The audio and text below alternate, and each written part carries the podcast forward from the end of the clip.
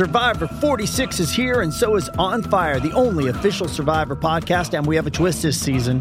The winner of Survivor 45, Dee Valladares, will be joining us every week. We're going behind the scenes of the biggest moments, the how and the why things happen, and the strategy and analysis you can only get from someone like me, a Survivor winner. Listen to On Fire, the official Survivor podcast, wherever you get your podcast. This episode is brought to you by Paramount Plus. Get in, loser! Mean Girls is now streaming on Paramount Plus. Join Cady Heron as she meets the plastics in Tina Fey's new twist on the modern classic. Get ready for more of the rumors, backstabbing, and jokes you loved from the original movie with some fetch surprises. Rated PG 13. Wear pink and head to ParamountPlus.com to try it free.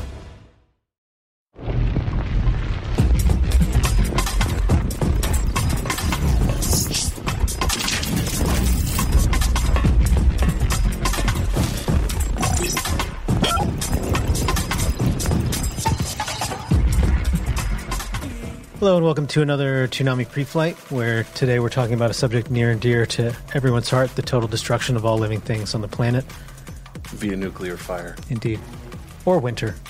Or winter, yeah, as the case may be. Um, so we're, we're not boxing ourselves in, in any way. Uh, we are talking about Barefoot Gen, number 14, I'm going to say? Uh, movie yeah. on the top 100. Almost in the top 10, yeah. We're uh, ping-ponging around a little bit now that we've reached the uh, top 25. The end, the end game. Um, where uh, sometimes we're going forward, sometimes we're going yeah. back, not nailing yeah. this down. And then we're going to talk about some of our favorite nuclear me. destruction. Do you say nuclear or nuclear? Mm, oh, I'm not a moron, so I don't say n- nuclear. we'll uh, leave the pres- judgments. Former. President Bush said nuclear. Yeah. Um, what was the? I guarantee Trump says nuclear. What was the Bond movie with um, where what's her face is the physicist and she kept saying nuclear. Oh, um, anyway, we're gonna I think that's another falling day. down into another deep hole of Yeah. stupidity. But uh, It's nuclear. yeah, Global thermo. I want to play global thermonuclear war. How about a nice game of chess? uh, obviously, that's the best potential. Well, we had a lot of choices, to, but we tried to pick some that had not been talked about a billion trillion times. So I had a very specific range of thought in my life, Oh, but yeah? specifically What's around this. specific range of thought. well, I don't want to get to it. I want to, that's just a tease Oh, wow. for later on. Okay, exciting. That's to keep people sticking Exciting. around. We're Okay. trying to get our uh, average well, I, time spent viewing numbers up. I stuck m- with some pretty. I tried to stick with movies that are about a nuclear apocalypse or about the threat of a nuclear apocalypse or the aftermath, as opposed to movies that feature one, like Terminator features Yeah. one. But I don't view that as a nuclear apocalypse movie because that's a small part of the Yeah. overall story. It's not a plot point; it's the central. Yeah, it's if the movie is Thing. largely about the event or the prevention of the event or the aftermath of the event. Um, But first up, we are going to talk about a movie that is very much about the event, Yes. um, and that is Oh, that's that's in bad taste. Um, Sean, very bad taste. Um, I like that you then used it again. yeah, you just couldn't get enough. Hilarious dead kid from Hiroshima. Um, so Barefoot Gen uh, came out in 1960 or 1983. Uh, and there are actually two Barefoot Gen movies that are based on a 10 part manga.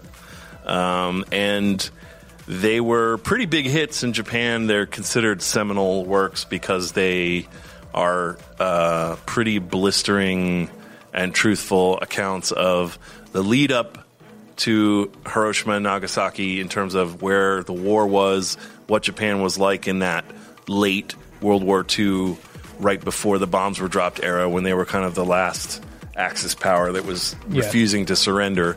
Um, and then not only the horrible events, uh, ha- you know, in the days of the bombs being dropped, and then the, the weeks and months afterwards, but then the the years afterwards, where uh, America came in and essentially rebuilt Japan in our own image, um, which is a whole other level of complexity. So obviously, when this happened historically, it was a almost a societal reset for Japanese society because it was a complete change of everything that had come before and a new order being established in a really, really all happening within like a five year period.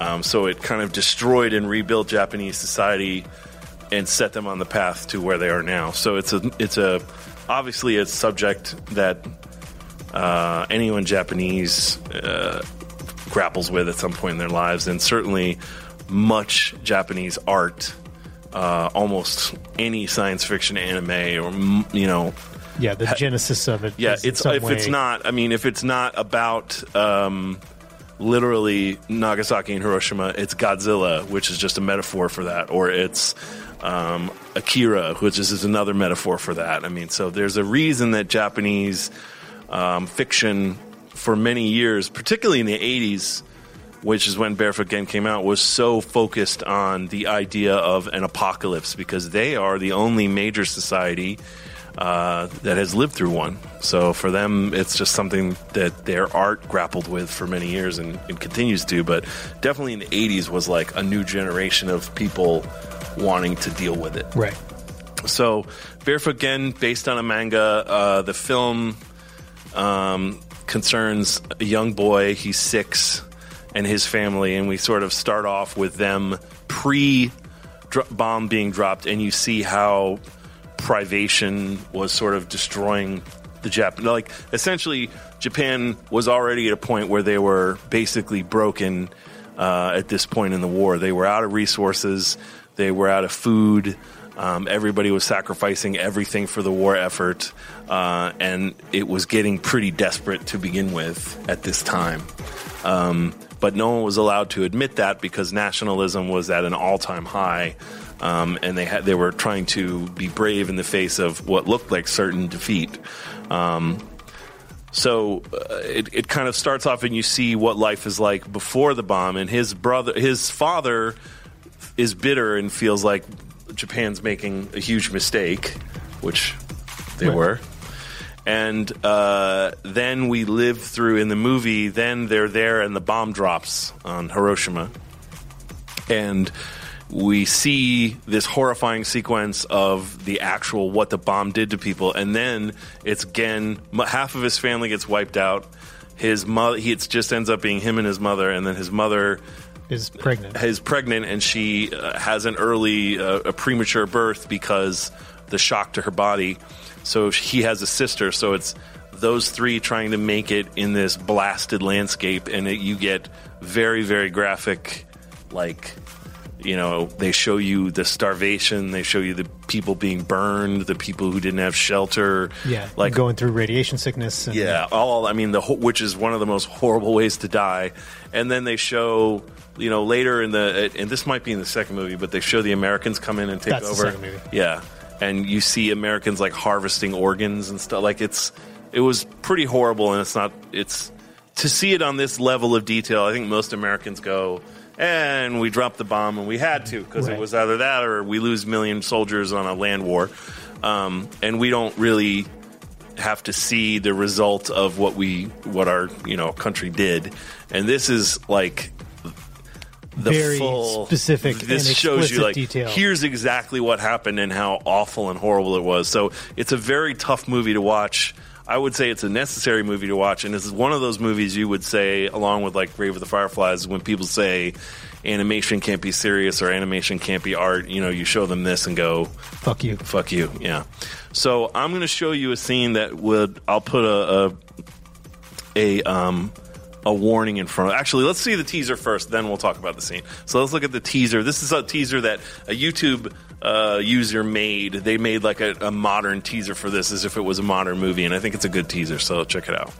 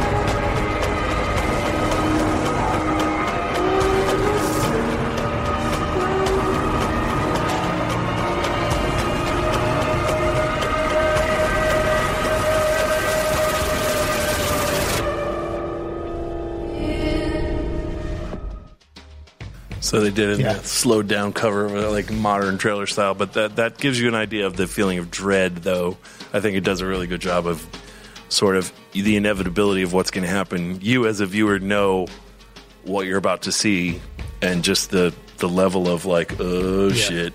Um, so here, and spoiler alert, if you're uh, squeamish you might want to look away for a little while. But this is the scene of the bomb dropping on Hiroshima. It's about three minutes long, and this is the uh, probably the most disturbing scene in the movie. But yeah, the in whole a, movie in is, a movie of tremendous. The whole I was going to say the whole movie is filled with sad, disturbing things, but this is the this is the reason it kind of will stick in your head. So if you're ready, we'll look at it. If you're not ready, take a break. Come back in three minutes, and we'll we'll keep talking. Visa. Eh? Beanies 当じゃいつの間に来たんじゃ？おかしいね。空襲警報ならんもんね。どうしたんだろう？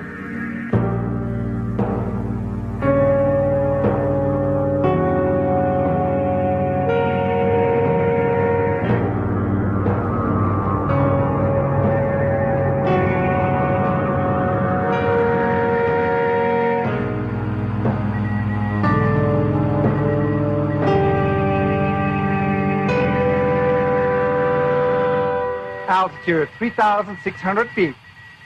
Fixed on target. Release bomb. Roger. Releasing bomb.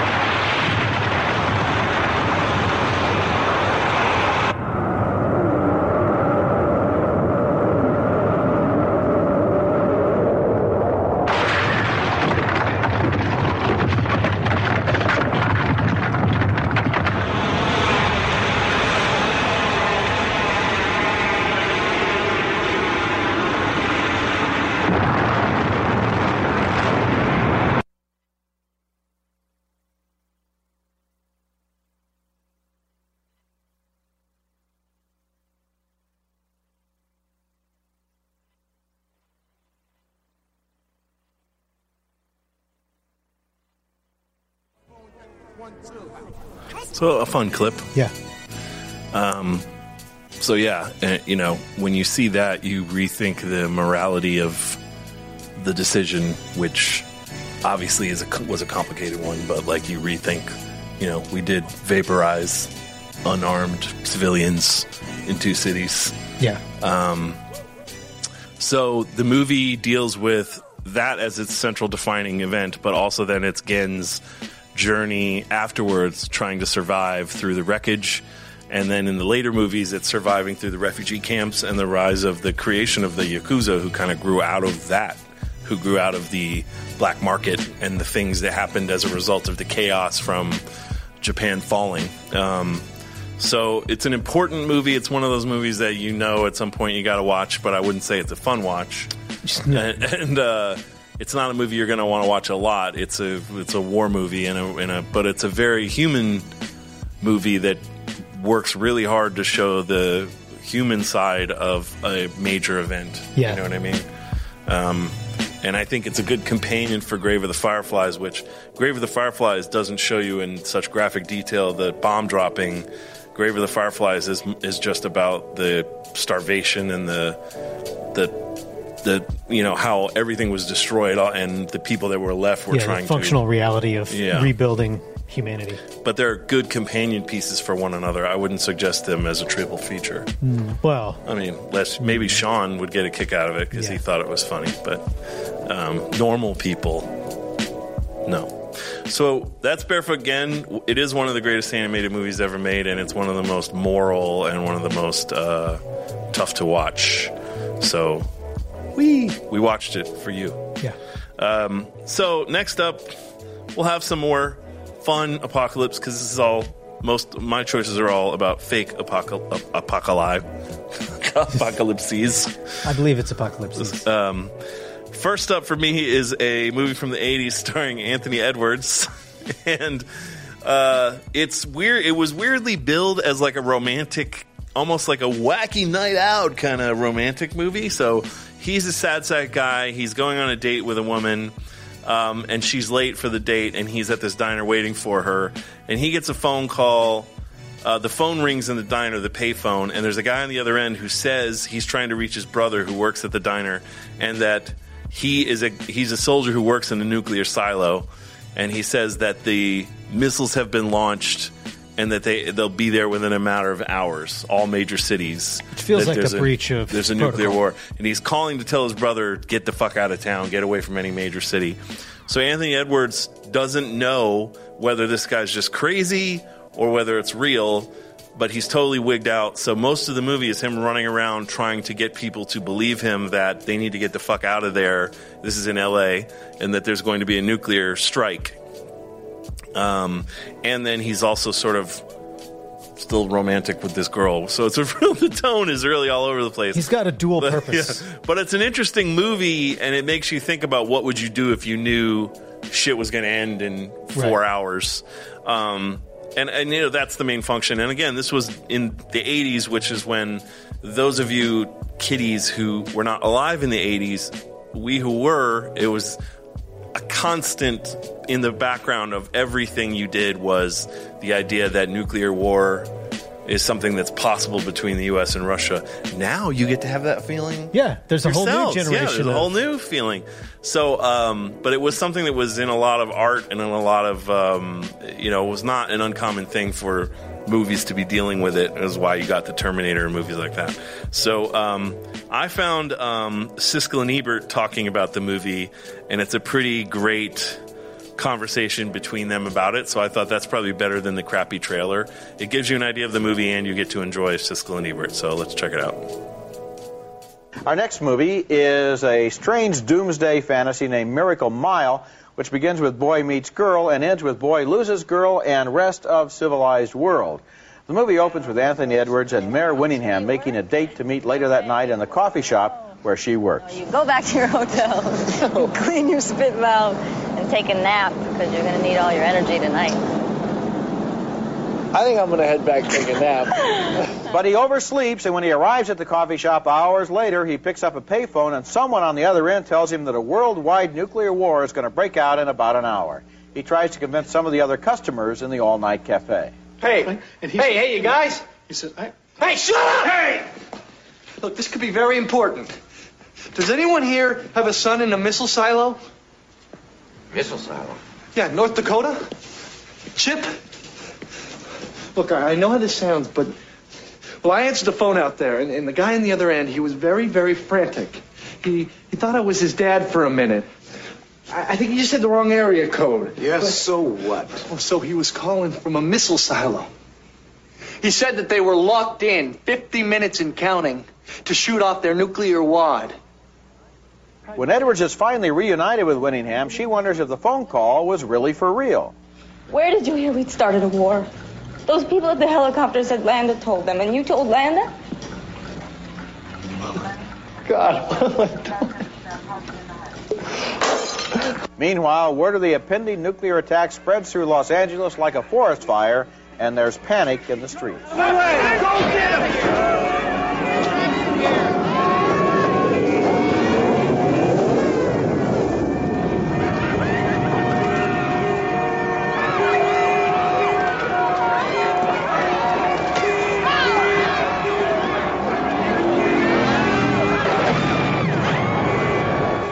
Miracle Mile has an almost surrealistic quality to it. How would you feel if you were the only person in the world who knew that war was starting in an hour's time? And what if you tried to tell everybody, but you were wrong?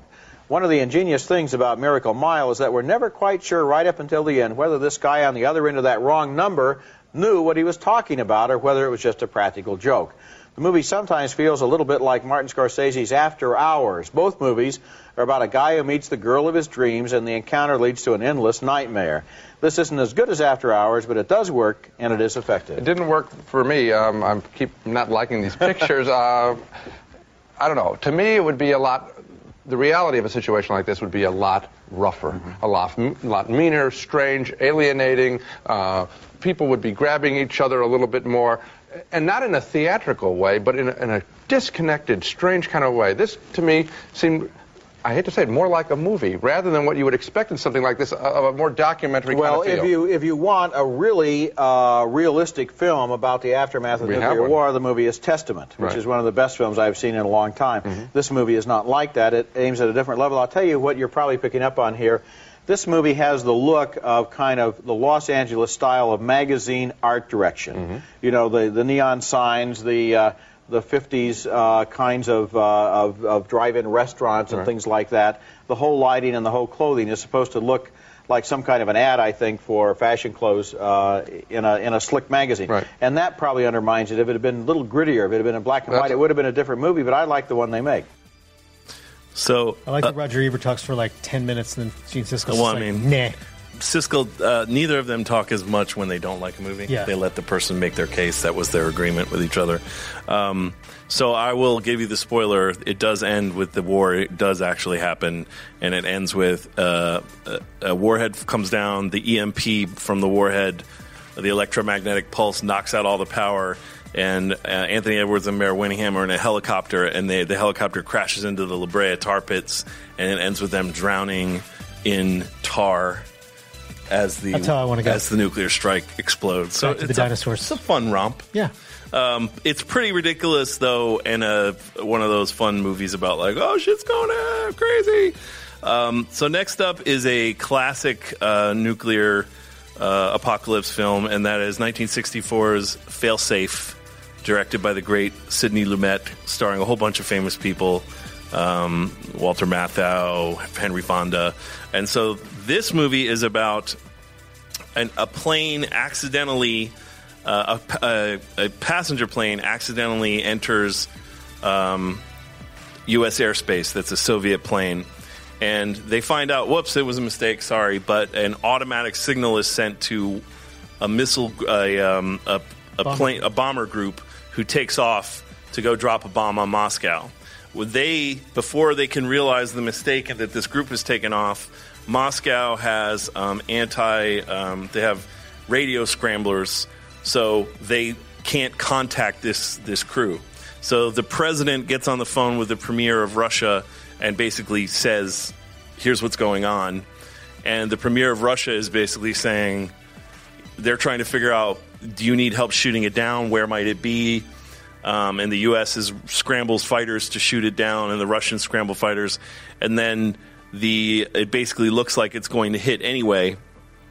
and the Russian premier is like, "Well, I, I'm going to have to launch all my missiles if you blow up Moscow." And the U.S. president, in a desperate last-ditch attempt to keep global war from happening, says, "I will, I will drop a bomb on New York." Like, so we're even, Steven, which seems to me it's too late at that point. But I think he's just desperately trying Yeah, to. I don't think you anything be- that prevents Right. Uh, humanity's complete and total annihilation.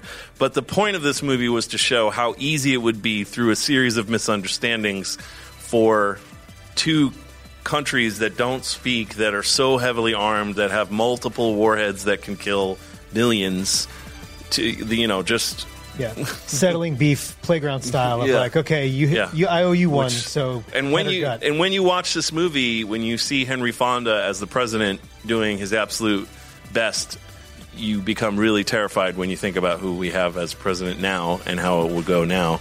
Um, we'd all be dead, pretty much. But um, so let's check out. This is a scene where Walter Matthau, who is an analyst, explains the sort of logic behind. He's in favor of not reducing the amount of nukes we have, and he has a line of reasoning that's very cold and direct as to why.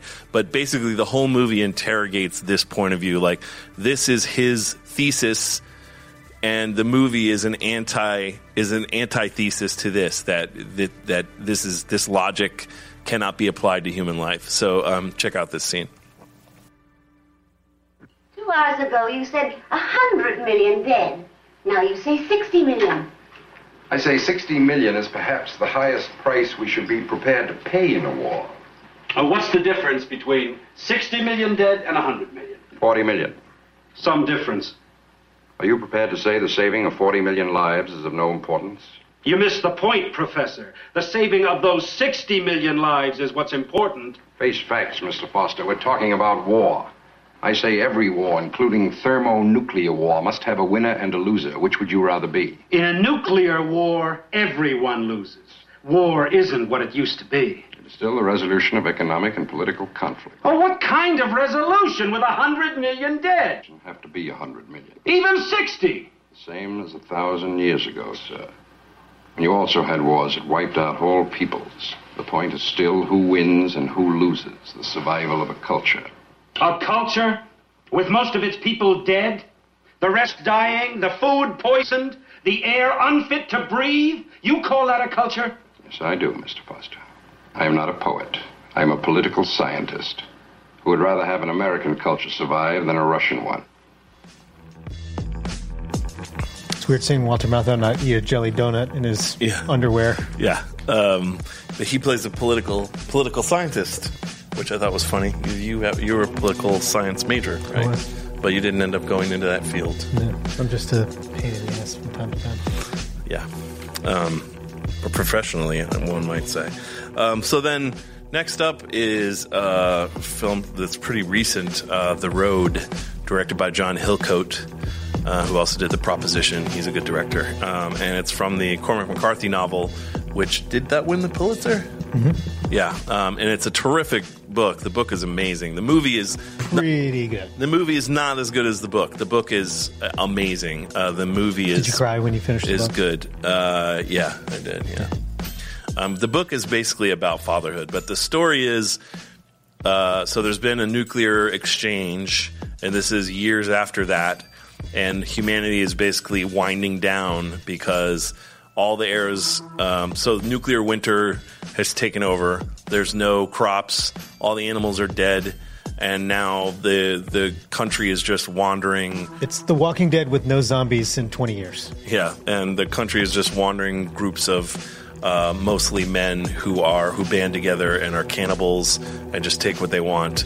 And the story is about this one father and his son, and him just trying to get his son to the ocean, which he thinks will be a safer place. Yeah, they start in Chicago, I Yeah, think. I think it's somewhere cold, and they're trying to get. They're trying to get war- to where there's warmth and ocean because that's where life will start to come back eventually.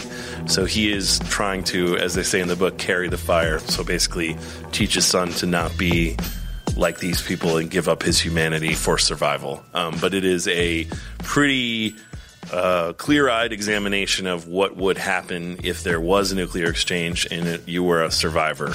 Um, so here's a scene. It's a fun little scene. uh, showing sort of some of the stuff they deal with. The clock stopped at 117. There was a long sheer of bright light, then a series of low concussions.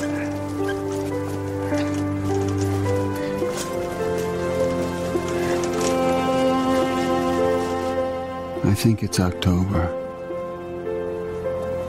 but I can't be sure. Kept a calendar for years.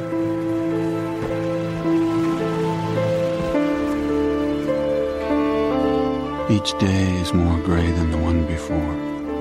It is cold and growing colder as the world slowly dies. No animals have survived, and all the crops are long gone. Soon all the trees in the world will fall.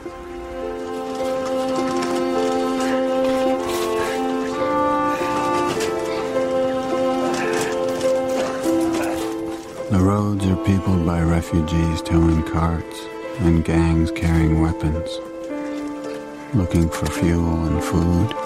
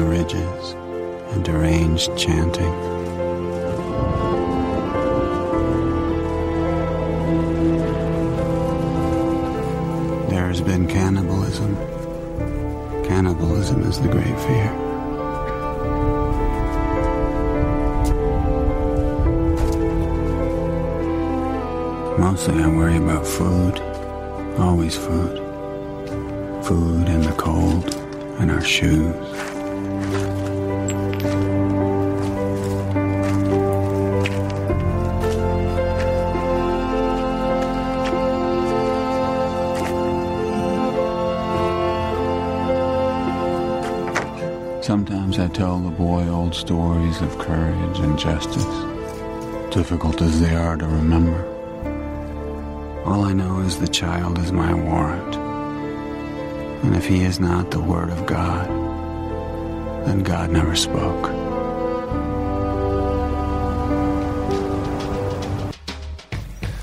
Fun movie. Yeah. Um, fun romp. Um, but a really good movie about fatherhood ultimately is what it's really about. But um, uh, as you can see, it's so color desaturated. It's almost black and white, but not quite. Um, but yeah, uh, well worth reading the book if you don't think, even if you don't think the movie's for you, the book is pretty great. So those are three of my favorite You got a bonus. apocalypse movies. Oh yeah, I got a bonus. I forgot. Oh yeah, and then recently, um, one of my favorite TV shows, perhaps my favorite TV show of all time, Twin Peaks. Cheers. Uh, the return. Um, they basically David Lynch reoriented the Twin Peaks story so that the the the bomb test. So this isn't the bomb of Hiroshima. This is actually the first atomic weapons test in Nevada. Um, that th- when this happened, we basically punched a hole into another dimension and allowed true evil to enter the world because this was so. This is such a horrible thing that humanity did by creating this that we allowed um, an unspeakable evil to come in and prey upon humanity. So this is the birth of Judy, who is an evil force, and Bob, who is of course the the evil force that the entity that possesses Laura Palmer's dad and eventually Dale Cooper. Um, so he basically p- puts the whole point at which the whole Twin Peaks story begins here. Um, and so this is an amazing sequence from episode eight of Twin Peaks where the bomb is dropped, and it's set to this song by uh, Penderecki, who's a famous composer, and his well-known song uh, "Threnody for the Victims of Hiroshima," which is a song about obviously Hiroshima. Um, and it's this really long sequence. I'm just going to show you a minute or two of it. But you go into the nuclear cloud, and then there's like different colors. Yeah, it's like, what, eight or 10 minutes? Yeah, it's a long sequence and really abstract. And then Bob and Judy and these creatures come out. Of, it's it's pretty crazy. Um, but it's amazing, amazing television. Easily the best episode I've t- I've seen on television in years. So I couldn't not reference it with this subject. So let's take a, a look at this scene from Twin Peaks: The Return.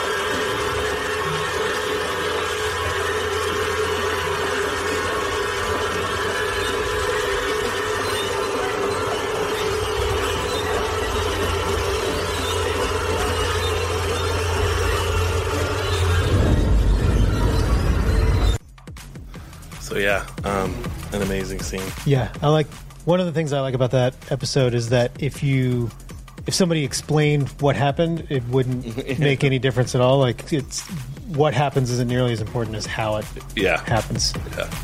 Um, also, White Sands is where they landed the space shuttle in space camp for their emergency landing. A lot of government stuff happened in White Sands. Yeah. So that was an uplifting section all around. Thank you for that. Thanks. Yeah. Uh, Uplifting subject. Yeah. First for me is The Day After, uh, which was a made for TV movie in 1983, um, which was a huge deal. There were only like one and a half channels back then, so pretty much everyone in America watched this movie. I watched it with my grandparents, and they ran all these. John Cullum, who's in the movie, did this like serious talk beforehand about don't if you have little kids in the house, probably best not to have them watch Yeah. at a time when kids were just watching Watch TV. whatever, yeah. And so my brother and I were like, should we be watching this? My grandfather was like, yeah, it's fine. I fought a war when I was your age. And so we watched this movie. They had Ted Koppel doing uh, roundtable discussions after it. I think it's still the most watched uh, movie on TV, which I can't imagine that record's going to get broken anytime soon. Because what the fuck would you be watching short of if the Super Bowl turns into a movie? Um, but this is it takes place in Kansas and sort of follows a group of people um, immediately leading up to the attack and then after and sort of the rebuilding of society. Um, so let's check out the super 80s local TV uh, commercial for this movie. Sunday, a motion picture unlike anything you've ever witnessed. We are not talking about Hiroshima anymore. Hiroshima was was peanuts. The most controversial movie of our time. Any of you guys hear anything about an alert? When war ceases to be a game. It's not gonna happen now. People are crazy, but not that crazy. The movie that shocked the world. There's not going to be a war, is there? The city of Moscow is being evacuated. I don't believe it's happening. For the first time on television, nominated for 12 Emmy Awards. This is not an exercise. Pray that it remains fiction. Ah! One millisecond takes you beyond imagining, beyond tomorrow, and into the day after. Over 300 missiles inbound now. Perhaps the most important film ever made.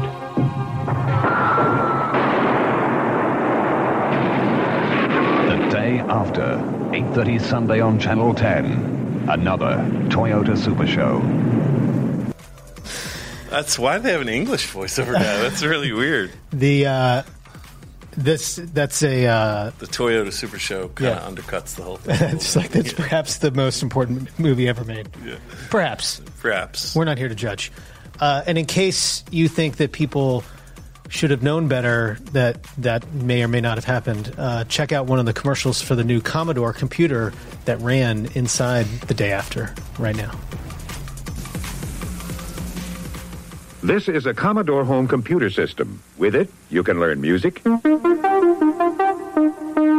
care of your household accounts, file your lists, type your letters, get into telecommunications, and entertain your family. But it all starts with the Commodore 64 or VIC-20. And now is the right time to start because the price of all Commodore software is now up to 50% less. Commodore computers, in more homes than any other home computer.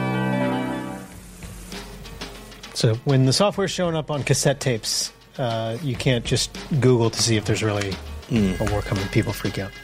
Uh, next for me is uh, one little Ebert tease away, and that is Testament, uh, which is originally a PBS movie and then ended up coming out in the theaters. Uh, also in the early 80s, if not actually 1983 itself. This is a fictional town in California outside San Francisco and follows a family. Um, the uh, dad is William Devane and his wife is Jane Alexander, and it's sort of dad goes off to work and then the bombs go off, and it's trying to sort of piece their family back together. It's not nearly as brutal as Barefoot Gen, but it's the same sort of idea in terms of the banding together of different people and trying to have a familial unit and then moving forward. So this is another weird trailer for an 80s movie, but this is the way they talked about it. So here we go.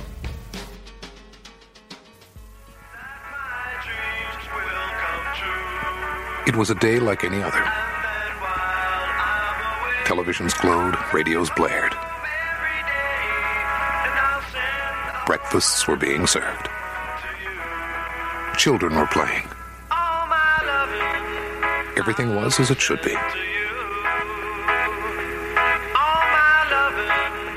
When suddenly, it could never be that way again.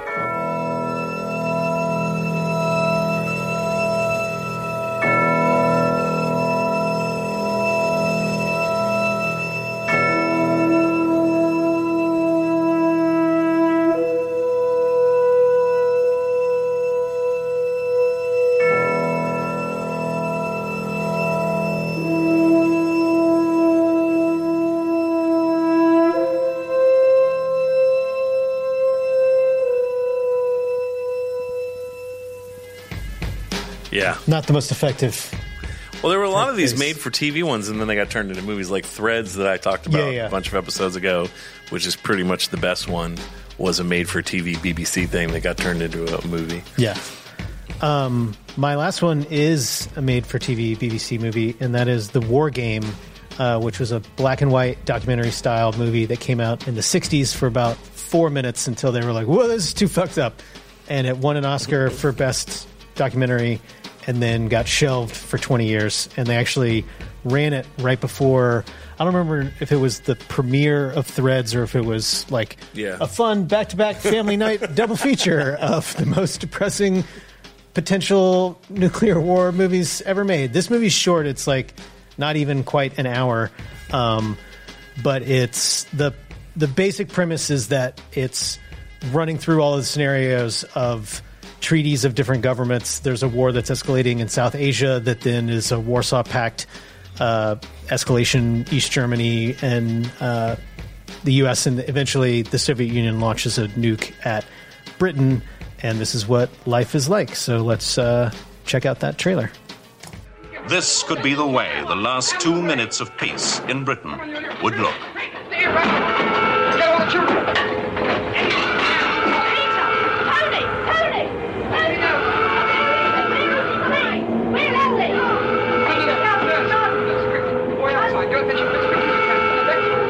9.16 a.m., a single megaton nuclear missile overshoots Manston Airfield in Kent and airbursts, six miles from this position.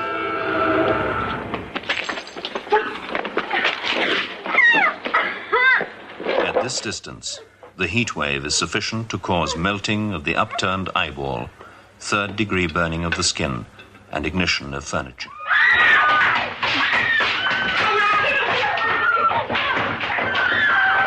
Twelve seconds later, the shock front arrives.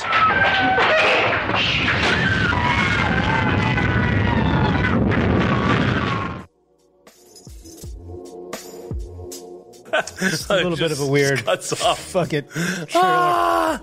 Um, but yeah, that's basically the '60s uh, pre-Threads, which does it much better. Um, but I just like that movie as well. And since you already talked about but. Um, So those are some of our favorite romantic comedy post-nuclear apocalypse movies. See what your out favorites Adult are. Swim Facebooks.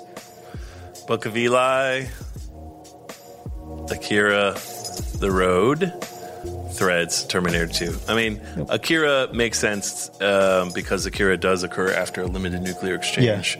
Um, I just, we've talked about Akira so many times. I was Those- looking at Book of Eli. The end of that movie kind of sucks, but the Yeah. leading up to it is cool. Um, The idea that he's running around with an iPod is what's Yeah. stupid. yeah, But that's a good old Denzel B movie. Um, but not good choices. Let's see what the Toonami Facebook's uh, choices. WALL-E. not a nuclear war. yeah, it wasn't that a was nuclear more war. Yeah, the trash. Fist of the North Star is one of my favorites, but it's not a movie. Uh, Mad Max, yeah, but you know, I, yeah, sure. And Nausicaa, which is a story that occurs after it's like hundreds of years after Yeah. there's been a nuclear exchange. So Extreme you know, post Yeah, I just didn't. I didn't. We've already talked Yeah. about some, some of those, but um, those are those are good picks. Um, so now on to our sneak peeks. Um, first up, we have a topical promo for the next episode of Dragon Ball Super, episode 65, that airs on 10:30 this Saturday night. Is it this Saturday night? Yeah. Mm-hmm. Okay. So let's check that out. On the next all new episode of Dragon Ball Super. I can feel it. Two glorious and unparalleled powers dissolving into one within me. So he's even stronger now? That's just what we need! Dragon Ball Super, Saturday night at 10.30. Stare in awe. I am justice incarnate! Only Toonami on Adult Swim. So looking good. Um, we also have a promo for the new episode of well, new to us uh, episode of My Hero Academia at its new time of 11:30. Um, so let's check that out. On the next all new episode of My Hero Academia. There are three types of foe villains in every battle center. You'll earn points based on their level of difficulty, so better choose wisely. Come on! I need points fast! Isn't this a little extreme? My Hero Academia, Saturday at 11.30. Clench your butt cheeks and yell this from the depths of your heart. Mm. Toonami on Adult Swim. So uh, next up, big night for us uh, is a. We're going to show you the promo again. You've already seen it, but we are happy to uh, be premiering finally the first episode of Fooly Cooly Progressive, which some of you who have been at cons may have had an opportunity to see, but otherwise you haven't. So we really hope you like it. unless you stole it, in which case give it back. Uh, we really hope hope you like it. It premieres t- tomorrow night at midnight, and so here is the trailer one last time to tempt you into checking it out. So let's watch the trailer again. There's nothing I want to be. There's nothing I want to do. All that exists is zero. Would it kill you to have even the tiniest reaction? Morning! Mm-hmm. Good morning, Hidomi. When you hit pause on the world like that, your body will slowly start to rot away. I suppose I'll just have to bust on in. Where is she? The one who pulled that out of you. You can't escape me! This is a matter between you and me. So don't lay a hand on her. I think I'm going to overflow! This girl packs a punch like a shooting star. The world must be destroyed before it can become beautiful.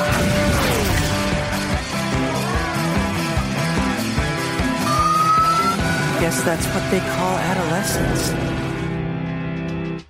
So hopefully you'll dig it, and hopefully you'll watch all six, and then watch the six episodes of Alternative. Um, and then next up, because we're obviously introducing a new show, we have a new lineup. So let's let's look at our new lineup promo for six two.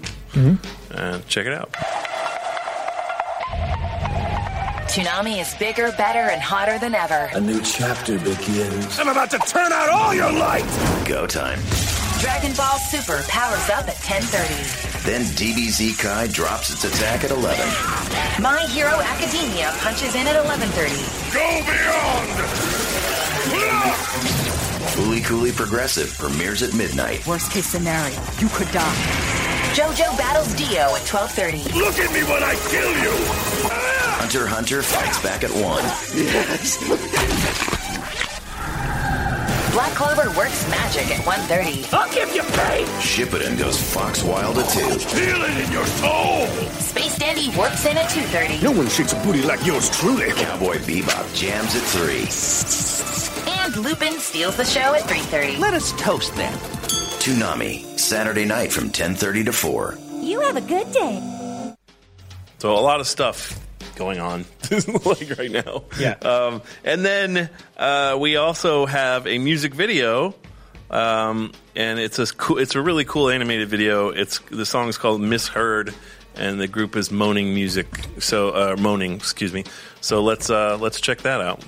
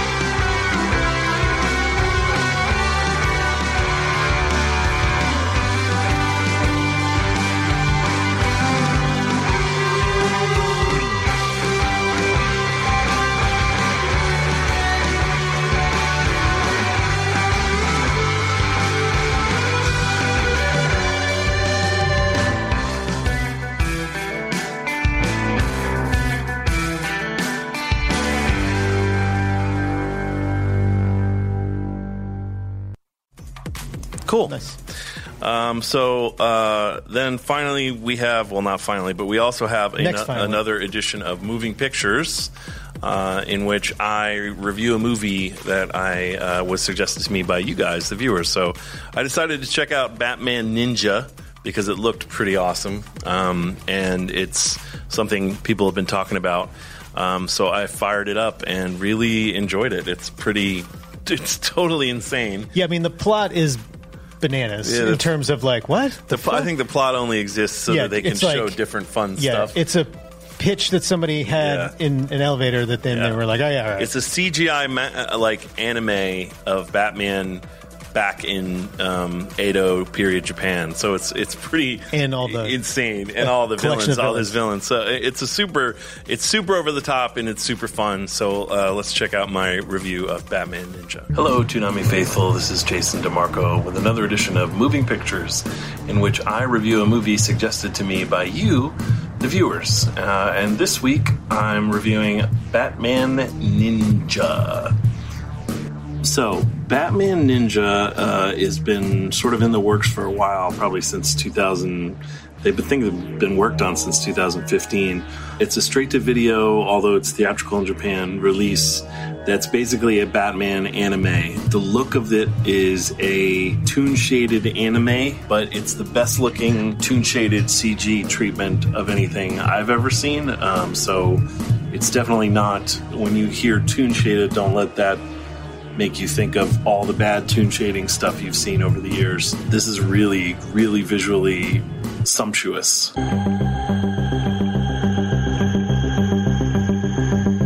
So basically, Batman is fighting Gorilla Grodd and a bunch of other villains, and Gorilla Grodd basically sets off a time bomb, for want of a better word. I mean, it doesn't matter what it's really called.